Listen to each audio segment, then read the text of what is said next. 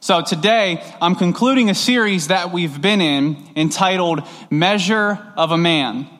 The framework for the series was derived from The Mask You Live In, which is a documentary that I've been referencing throughout the series. The question asked by The Mask You Live In is what does it mean to be a man, specifically in America? The answer presented by the documentary is that American masculinity is associated with three things power, economic success, and sexual conquest. Over the last two weeks, we've considered the person of Jesus and power, the person of Jesus and economic success, and today we'll consider the person of Jesus and sexual conquest. Before we get there to our topic of consideration today, uh, if for nothing else, there's a few things that I need to clarify to clear out the cobwebs that are in our minds. Obviously, we, we live in culture um, we live our lives apart from the local church and fellowship with one another. So naturally, we bring our ideas into church with us. We bring our culture's ideas into the consideration of the scripture. Um, and again, I'm trying to clear out some of those cobwebs. Uh, maybe for some folks, it feels like concrete in our minds about sexuality, but I'm going to try to clear those out a little bit. Scripture has much to say about human sexuality. Scripture defines sexual orientation and declares that there is design not only to our sexual orientation, but to our sexual desires, as well as the expression of those desires. Now, interestingly, from the very beginning, what God has to say about sexuality is affirmative, it's positive, favorable, and supportive. God, from all of eternity, has always been and is currently concerned with human flourishing. His desire for men and women is that they would have life that is abundant and beautiful, satisfying and eternal. God wants you and I and human beings to flourish. In fact, the creation record in Genesis 1 accounts for God saying that all he created was good. Yeah. God created the light and said it was good. He created the land and the seas and said they were good. God created every kind of plant, said it was good. He created the sun and the moon and the stars and declared that they were good. God made the sea animals and winged animals and said they are good. God created the land animals and said they're good, good, good, good, good. Echoes throughout the beginning of creation. Then there's this interruption in that rhythm, the rhythm of God created and it was good, God created and it was good, God created and it was good. And that interruption happens when God creates man. And women are like, sure enough, it does. But men and women, after creating them, he blesses them and he commissions them. Be one flesh, be unified, be married, have children, and fill the earth. And uniquely, only after God has created man and woman as his image bearers, creating Adam in his image with sexual design and desire, creating Eve as a woman in his image with sexual design and desire. Only after that does he not only say that what he created is good, but he says something more. And I don't know if you guys have picked that up when you read it. These creatures, this man and this woman, complete his creation, and God says it is very good. In the Hebrew, that means exceedingly good, abundantly good. But from the beginning, uh, and as our, as our own human experiences prove to us, God does not limit men and women. He gives us free will to do and to act and to choose as we please while instructing us about the wise way that leads to life and the foolish way that leads to death, God never dictates what we choose or any other of our choices for that matter. Accordingly, God's sovereignty never supersedes our free will, which is how men and women can be held accountable for all of their choices as a supremely sovereign God rules and resides over all of reality. As many of you know, Adam and Eve disregarded God's desire and design. They disobeyed him, eating of the fruit of the tree in the middle of the garden, and that disobedience and get this, think through this, was rooted in disbelief. We behave based on what we believe. So our beliefs are of utmost importance. And I might even make an argument that our beliefs are more important than our behaviors. In their disobedience, death was ushered into the human experience along with the reign of sin and Satan. And we experience, and I wonder if you guys will feel me on this, but we experience many deaths en route to our actual physical death. Many of us know the death pangs of a loved one no longer with us. The death of trust forsaken by physical, sexual, emotional abuse. The death of commitment and covenant as marriages are ruined by sin and selfishness. The death of depression and self loathing. The death of crippling anxiety and distrust. The death of addiction and the death of denial. The list goes on. We experience the remnant of death all throughout our human experience. And this death is a result of reluctant free will, believing that we know better than the design and the desire of God. And because of that, the free will of men and women, specifically who disregard the parameters and the purposes of their sexuality, for that very reason, Scripture then goes on to interact with people's perversions of their sexuality. But I want you to hear a few things, be reminded before God ever has anything negative to say or corrective to say about human sexuality, He designed our sexuality, He defined our sexuality, and He said it was very good. You guys tracking with me? Yes? Okay. But humans have disregarded God's design and definitions. We've gone our own way. I'm talking to myself. That includes all of us. Let me be clear. There are countless ways that men and women pervert God's purposes and parameters regarding sexuality. Countless ways, not just one church, like homosexuality. And not just two, like, well, sure, homosexuality and I guess pornography as well. There are countless perversions of human sexuality. Countless heterosexual perversions. Let me, re- let me repeat that now.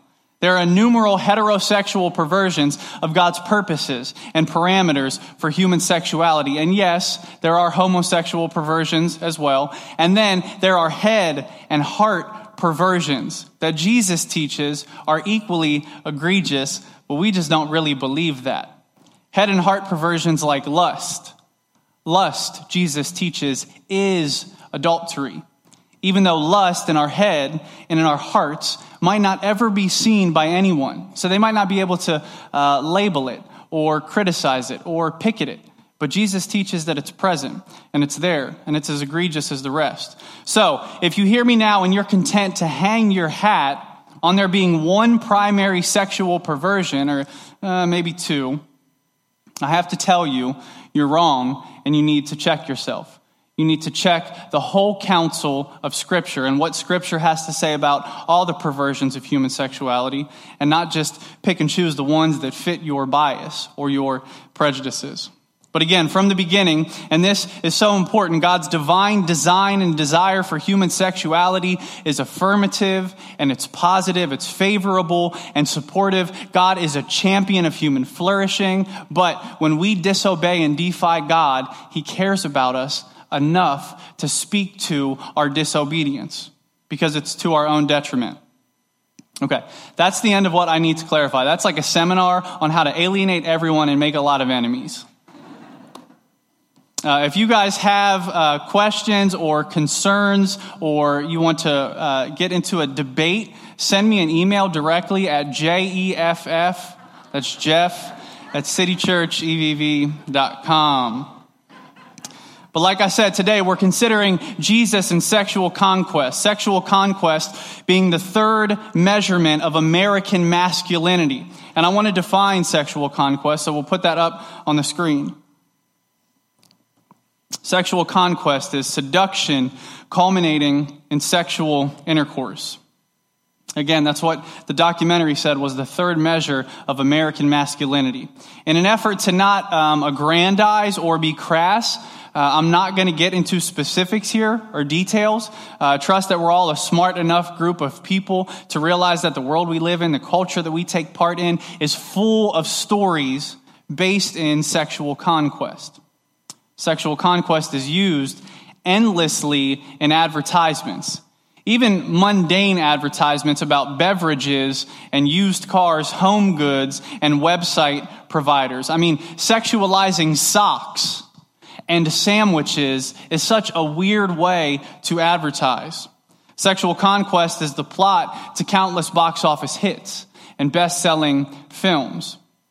And I'm not sure which came first on this one, the chicken or the egg, but there are countless men and women I'm sure many who are hearing this now who live by this code of conduct seduction, culminating in sexual intercourse. And it's considered common and casual and of no consequence whatsoever. But an observation that I've made, uh, and certainly, certainly this began in, in my own life first, uh, is that sexual conquest as a code of conduct comes from a place of immense insecurity and deep dissatisfaction. People feel deeply dissatisfied, so they seduce others for their own satisfaction, however temporary that might be. People feel immensely insecure, so they exploit others to give themselves some sense of assurance and value. People feel empty and hollow and wanting so they use sexual conquest to siphon off of other people, something that they feel void. And in rather stark contrast, the Gospels account for this man named Jesus that we talk about so much here on Sunday mornings, who had all the power in the world, enough power to walk on water and to raise the dead, multiply food to feed tens of thousands, and to command their attention with no mic, but just his voice and his teaching. A man named Jesus who had endless resources. But the fascinating thing about this Jesus, this strong man and this successful man, is how he related to sexual conquest, or rather, how he did not relate to seducing with the purpose of sexual intercourse. How uncommon for a strong man. How uncommon for a successful man for a powerful man, for a popular man, to not relate to sexual conquest like that. Do you guys agree? That's very uncommon for a man of his rank. And in the remainder of our time, there are a couple of things that I want you to see, I want us to see about Jesus and sexual conquest. So turn with me in your Bibles or into the City Church app uh, to the Gospel of John, chapter 4. And while you're finding the Gospel of John, chapter 4, I want to welcome those of you joining us by our app or podcast, assuming that there's some of y'all still with us and you haven't unplugged me yet. We're going to start at John, chapter 4, verse 6. This is a, a familiar account for many folks, labeled the woman uh, at the well, the Samaritan woman at the well. And prior to verse 6, Jesus and his disciples have been traveling. They made their way to a town in Samaria called Sychar, and in verse 6 is where we pick up. Jacob's well was there, and Jesus, tired as he was from the journey, sat down by the well. It was about noon. When a Samaritan woman came to draw water, Jesus said to her, Will you give me a drink? His disciples had gone into the town to buy food. Okay, so the scene is set. Jesus is tired and he's hungry. He's thirsty from a journey. And as we just read, he's alone because his boys, right, his disciples, his closest friends, just left to go get food. Then all of a sudden, a single wo- woman approaches Jesus, rather, the well that he's sitting by. As she approaches him, they're both alone now, but they're together. Jesus speaks up. She hears the words of this man breaking through the silence of her stroll, and she feels the tension. You guys know that tension, however subtle, of being in close proximity to a stranger. You might feel that way right now, sitting next to somebody. But then he breaks the silence. Will you give me a drink?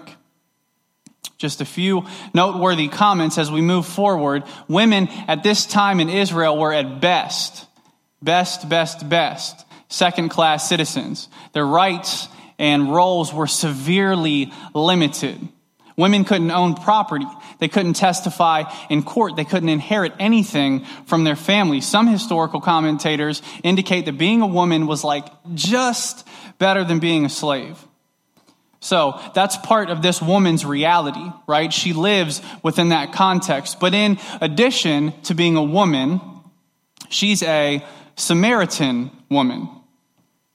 Jews hated, I mean, despised Samaritans. They loathed them. Samaritans were an ethnic result of Jews hooking up with and marrying foreigners. But the salt in the wound for the devout and full blooded Jewish folk was that these half breeds, which is what they called them, actually adopted the practices and the cultures and the gods of the foreigners that they intermingled with. That was the salt in the wound. And as a side note, um, I don't know if you guys have uh, been taught this before, but that's what makes the parable of the Good Samaritan so scandalous. Jesus was forcing religiously devout Jewish men and women to recognize and acknowledge that a Samaritan was the kind and merciful and compassionate and graceful one in the story. Not the Levite, the full blooded Jew who was of one of the 12 tribes of Israel.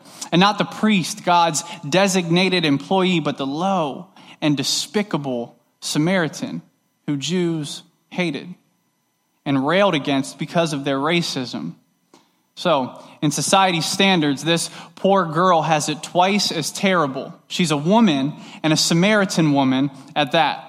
And Jesus, this pure blooded Jewish man, speaks up and asks for a favor Will you give me a drink? I can only imagine the look on her face when at verse 9, as we read together, the Samaritan woman said to him, You are a Jew, and I am a Samaritan woman. How can you ask me for a drink?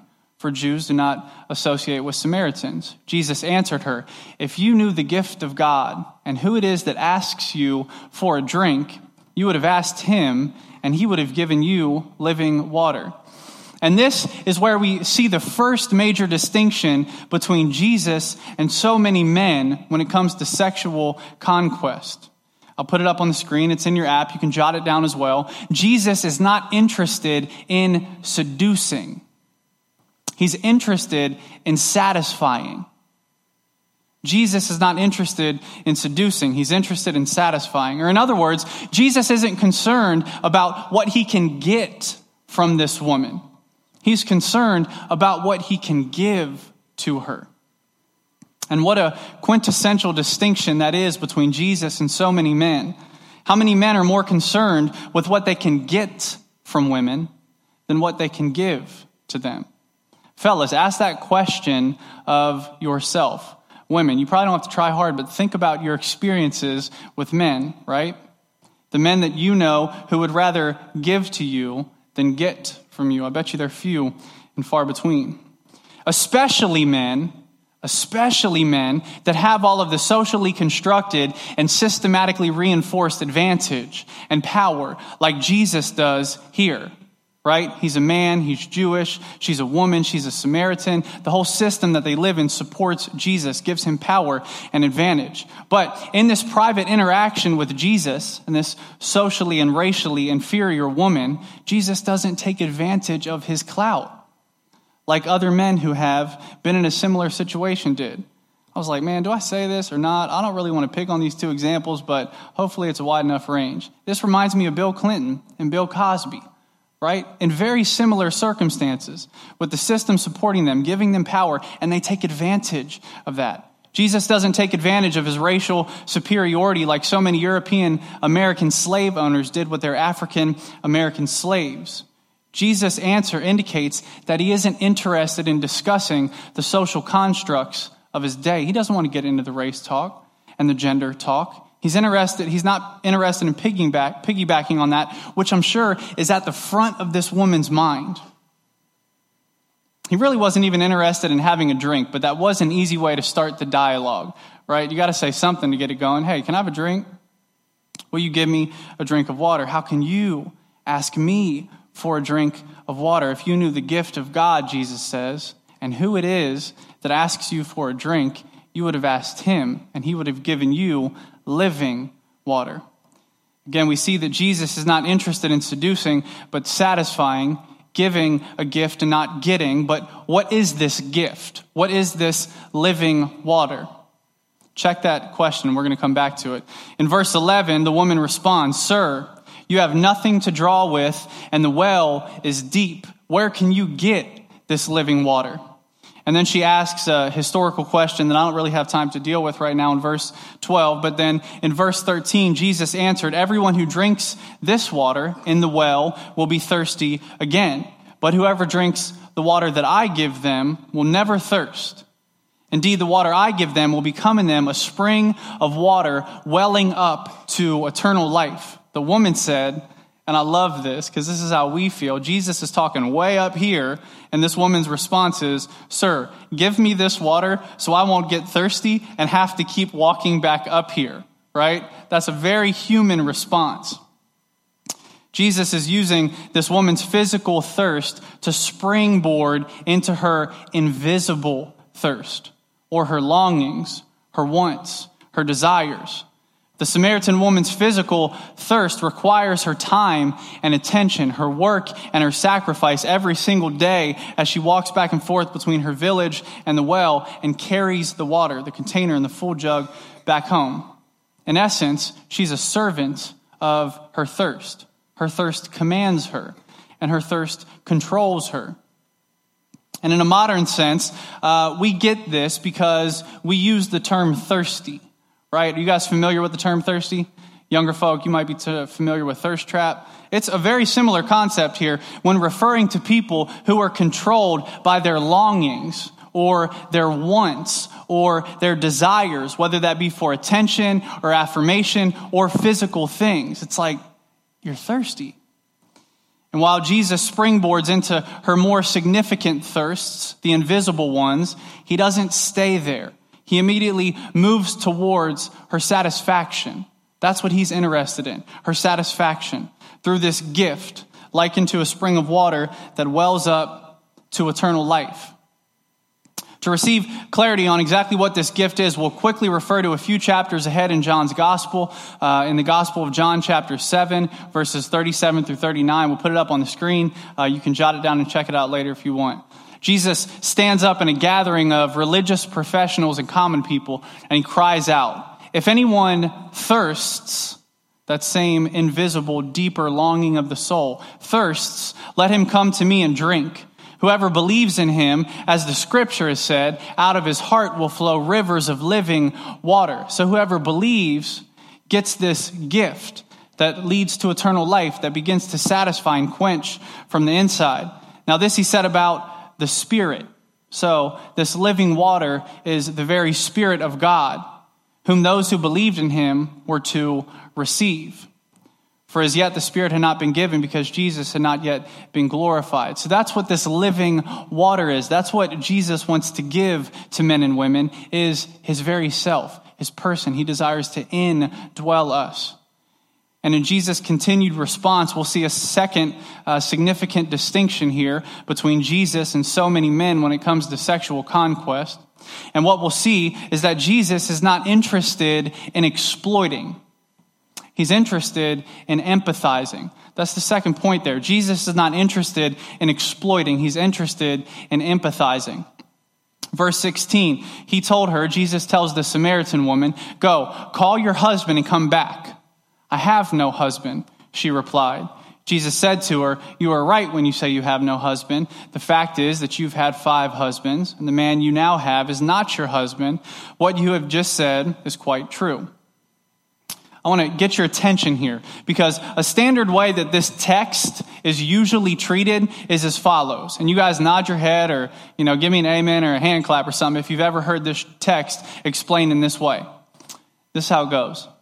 I don't think this. This is not what I'm advocating for. This is what people usually treat the text as. This was a sinful woman. She was getting water in the middle of the day because she was shunned by the rest of the women in her village who usually went out in the morning time when it wasn't so hot. And she was shunned because she was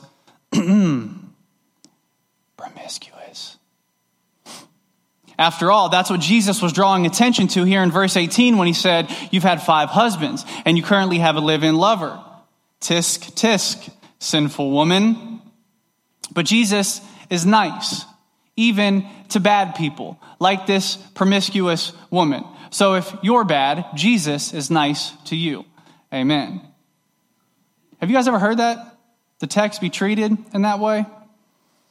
There's a a host of problems with that common in, interpretation, which again, I don't have time to deal with right now. But for our purposes, this way, well, that way, that common way of understanding this portion of text means that Jesus is exploiting this woman. He's trying to get her back up against the wall, tell her she's wrong and guilty and promiscuous and bad. But he's not. He's not interested in exploiting her. He's interested in empathizing with her.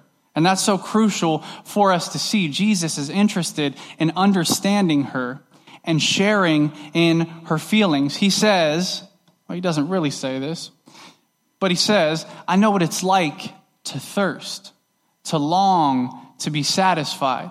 And I know that not just in the physical sense, but in the invisible sense as well. Jesus knows what it's like for the human soul to long and to yearn. He understands the soul's desire to be cared for and listened to, respected and affirmed, appreciated and prioritized, valued and validated, loved, wanted. Jesus says, I know how that feels because I made your soul. I created your soul. I gave you your soul. He's empathizing with this woman. And he also says, I know the substitutes that are so often plugged in for soul satisfaction. The substitutes, like we've talked about in this series, that your soul could somehow ever be satisfied by power or economic success or sexual conquest. Jesus is empathizing with this woman, he's not exploiting her. As the writer of Hebrews tells us in Hebrews chapter 4, verse 15, for we do not have a high priest who is unable to empathize with our weaknesses, but we have one who has been tempted in every way, just as we are, yet he did not sin. Jesus is our great high priest, our advocate to and before God's righteousness and God's holiness. He empathizes with our weakness because, and this is so important, he lived a real life in a real time, in real circumstances like this one right here alone with this woman when no one's around and he has all of the advantage in the world. Hebrews 4:15 says that he was tempted in every way. I'm not saying that what's going on here is that Jesus was tempted in this very specific way with this woman. But don't you think his temptations included those very normal human temptations towards sexual conquest? I mean, if every way is the way that he was tempted, that has to be a part of it. Or do we treat Jesus with suspicion? Well, I'm not sure about him, so I'm not really going to think about it. Frankly, this is making me quite uncomfortable. Do we teach him, do we uh, treat him with sentiment? Oh, Jesus was sweet and he was nice. I've seen the pictures with the kids around him and the sheep in his arms. Or do we treat him with sensationalism? Well, Jesus was radical. He wasn't really real. At least he didn't live in my reality. And in treating him those ways, which are very normal ways to treat Jesus, do we actually miss him? The real person who was simultaneously fully God and yet fully man. And in the fullness of his humanity, he was able to empathize with our weaknesses. He was tempted in every single way. Imagine that, because it brings so much more significance to the reality that the scripture said he did not sin, tempted in every way, yet he did not sin. Then, out of nowhere, uh, this woman diverts into this deep theological discourse. And it was definitely a diversion tactic, right? The conversation is back and forth, and then she wants to talk theology 101. But, ladies, this situation honestly might sound familiar. She was having a conversation over a drink with a strange guy, and it wasn't going her way. So she's like, I need to change the topic real quick. And while that may be a good way to navigate uh, your dating life, that's not what was going on here because this guy, this Jesus, is not that guy, right? So in verse 25, she gets to her bottom line after this, you know, treatise on theology. Uh, verse 25, the woman said, I know that Messiah called Christ is coming. And when he comes, he will explain everything to us. Then Jesus declared, I, the one speaking to you, I am he. Jesus' personal claim to be the Christ, God's Messiah, Savior, and King is perhaps no clearer than it is right here. And I want you to think about that. Jesus didn't announce that he's the Messiah and the Christ in front of the thousands who he fed or who he taught. He said it quietly in an intimate conversation with someone whose society cared nothing for and gave no power or place, one on one, away from the rest of the world, even away from his disciples. He didn't declare it to the thousand soldiers that came and captured him in the middle of the night. He didn't declare it to the Romans who sought to crucify it. He didn't declare, uh, declare it to Pontius Pilate who sought to try him or the Sanhedrin who sought to forsake him. And I just think that that's so fascinating that in light of all of those circumstances, he wouldn't say, Yo, do y'all know who I am? I'm Jesus, the Christ, God's Messiah. He didn't say it in the face of power, he said it in the face of weakness, empathizing this woman. I am that Christ. I am the Messiah. What kind of man is this? He certainly doesn't fit the definition of American manhood. The Christ of God, the Messiah, empathizes with the thirsts of men and women because on his cross, he knew a thirst unlike any of ours. Which is why, and it's really interesting, uh, but in John 19, 28, I isolated this comment that he makes. He says, I am thirsty. And he says that on the cross as he was struck off from the eternal satisfaction that he had enjoyed in his uninterrupted union with the Trinity. Again, his physical thirst was an indication of his invisible thirst. I am thirsty as he emptied himself, pouring out his very life and blood for the men and women who came, who he came to satisfy, pouring out the living water that becomes a spring deeply inside of a person, welling up to eternal life and satisfaction, fulfillment, and pleasure. And as he hung on the cross to reconcile and account for all of our waywardness, our willful disobedience to the design and the desire of God, Jesus says, I am thirsty. Our disbelief and our disobedience and our relationship with God certainly affects how we relate to Him. It certainly how it affects how we relate to ourselves, how we relate to others. And the brokenness of our sexuality is an indication of our disobedience to God. The thirst of our souls cannot be quenched by power, economic success, and they certainly can't be quenched by sexual conquest. Many, many, many have gone down those roads. Some of you may be on those roads yourselves. I speak with conviction because I went down those roads, only to find that there's nothing down those paths. There's no pleasure. There's no joy. There's no satisfaction. There's no fulfillment. And ultimately, our thirst only increases those uh, options for satisfaction, they don't satisfy us. They increase our thirst, and ultimately, an unsatisfied thirst can kill you. You can die of thirst. But even now, the words of Jesus on the cross ring out I am thirsty. I have denied my thirst to quench yours. Come to me, all you who are thirsty, and drink in the living water that I will give to you that will well up to eternal life. Will you pray with me?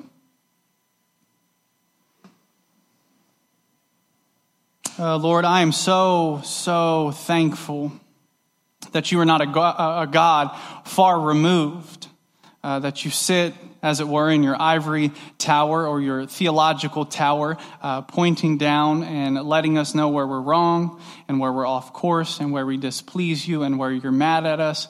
God, that is not who you are. From the beginning, uh, you created us in your image to be satisfied in our union with you. And our sexuality uh, is an expression uh, to our spouse. Even though we're satisfied in you, you gave that as a gift to men and women to share within the union of marriage. That's fascinating. But God, again, as my human experience tells me, not only the scripture, but my human experience tells me, uh, we push you off. We go our own direction. We disregard you. We say, We know how to run our lives better than you. We know where satisfaction is. It's apart from you. We know where pleasure is. It has nothing to do with you. And still, you don't forsake us. You don't forget us. You put on flesh in the person of your Son, Jesus Christ. You're tempted in every single way, and yet you do not sin so that you alone are qualified as the means to reconcile us back to yourself in the life, death, resurrection, ascension, and soon coming return of your Son, Jesus. Lord, I pray that we would see you afresh, that we would look to you uh, as the definition of power, economic success, and that we would understand brokenness and sexual conquest through your life. And it's in your name we pray. Amen.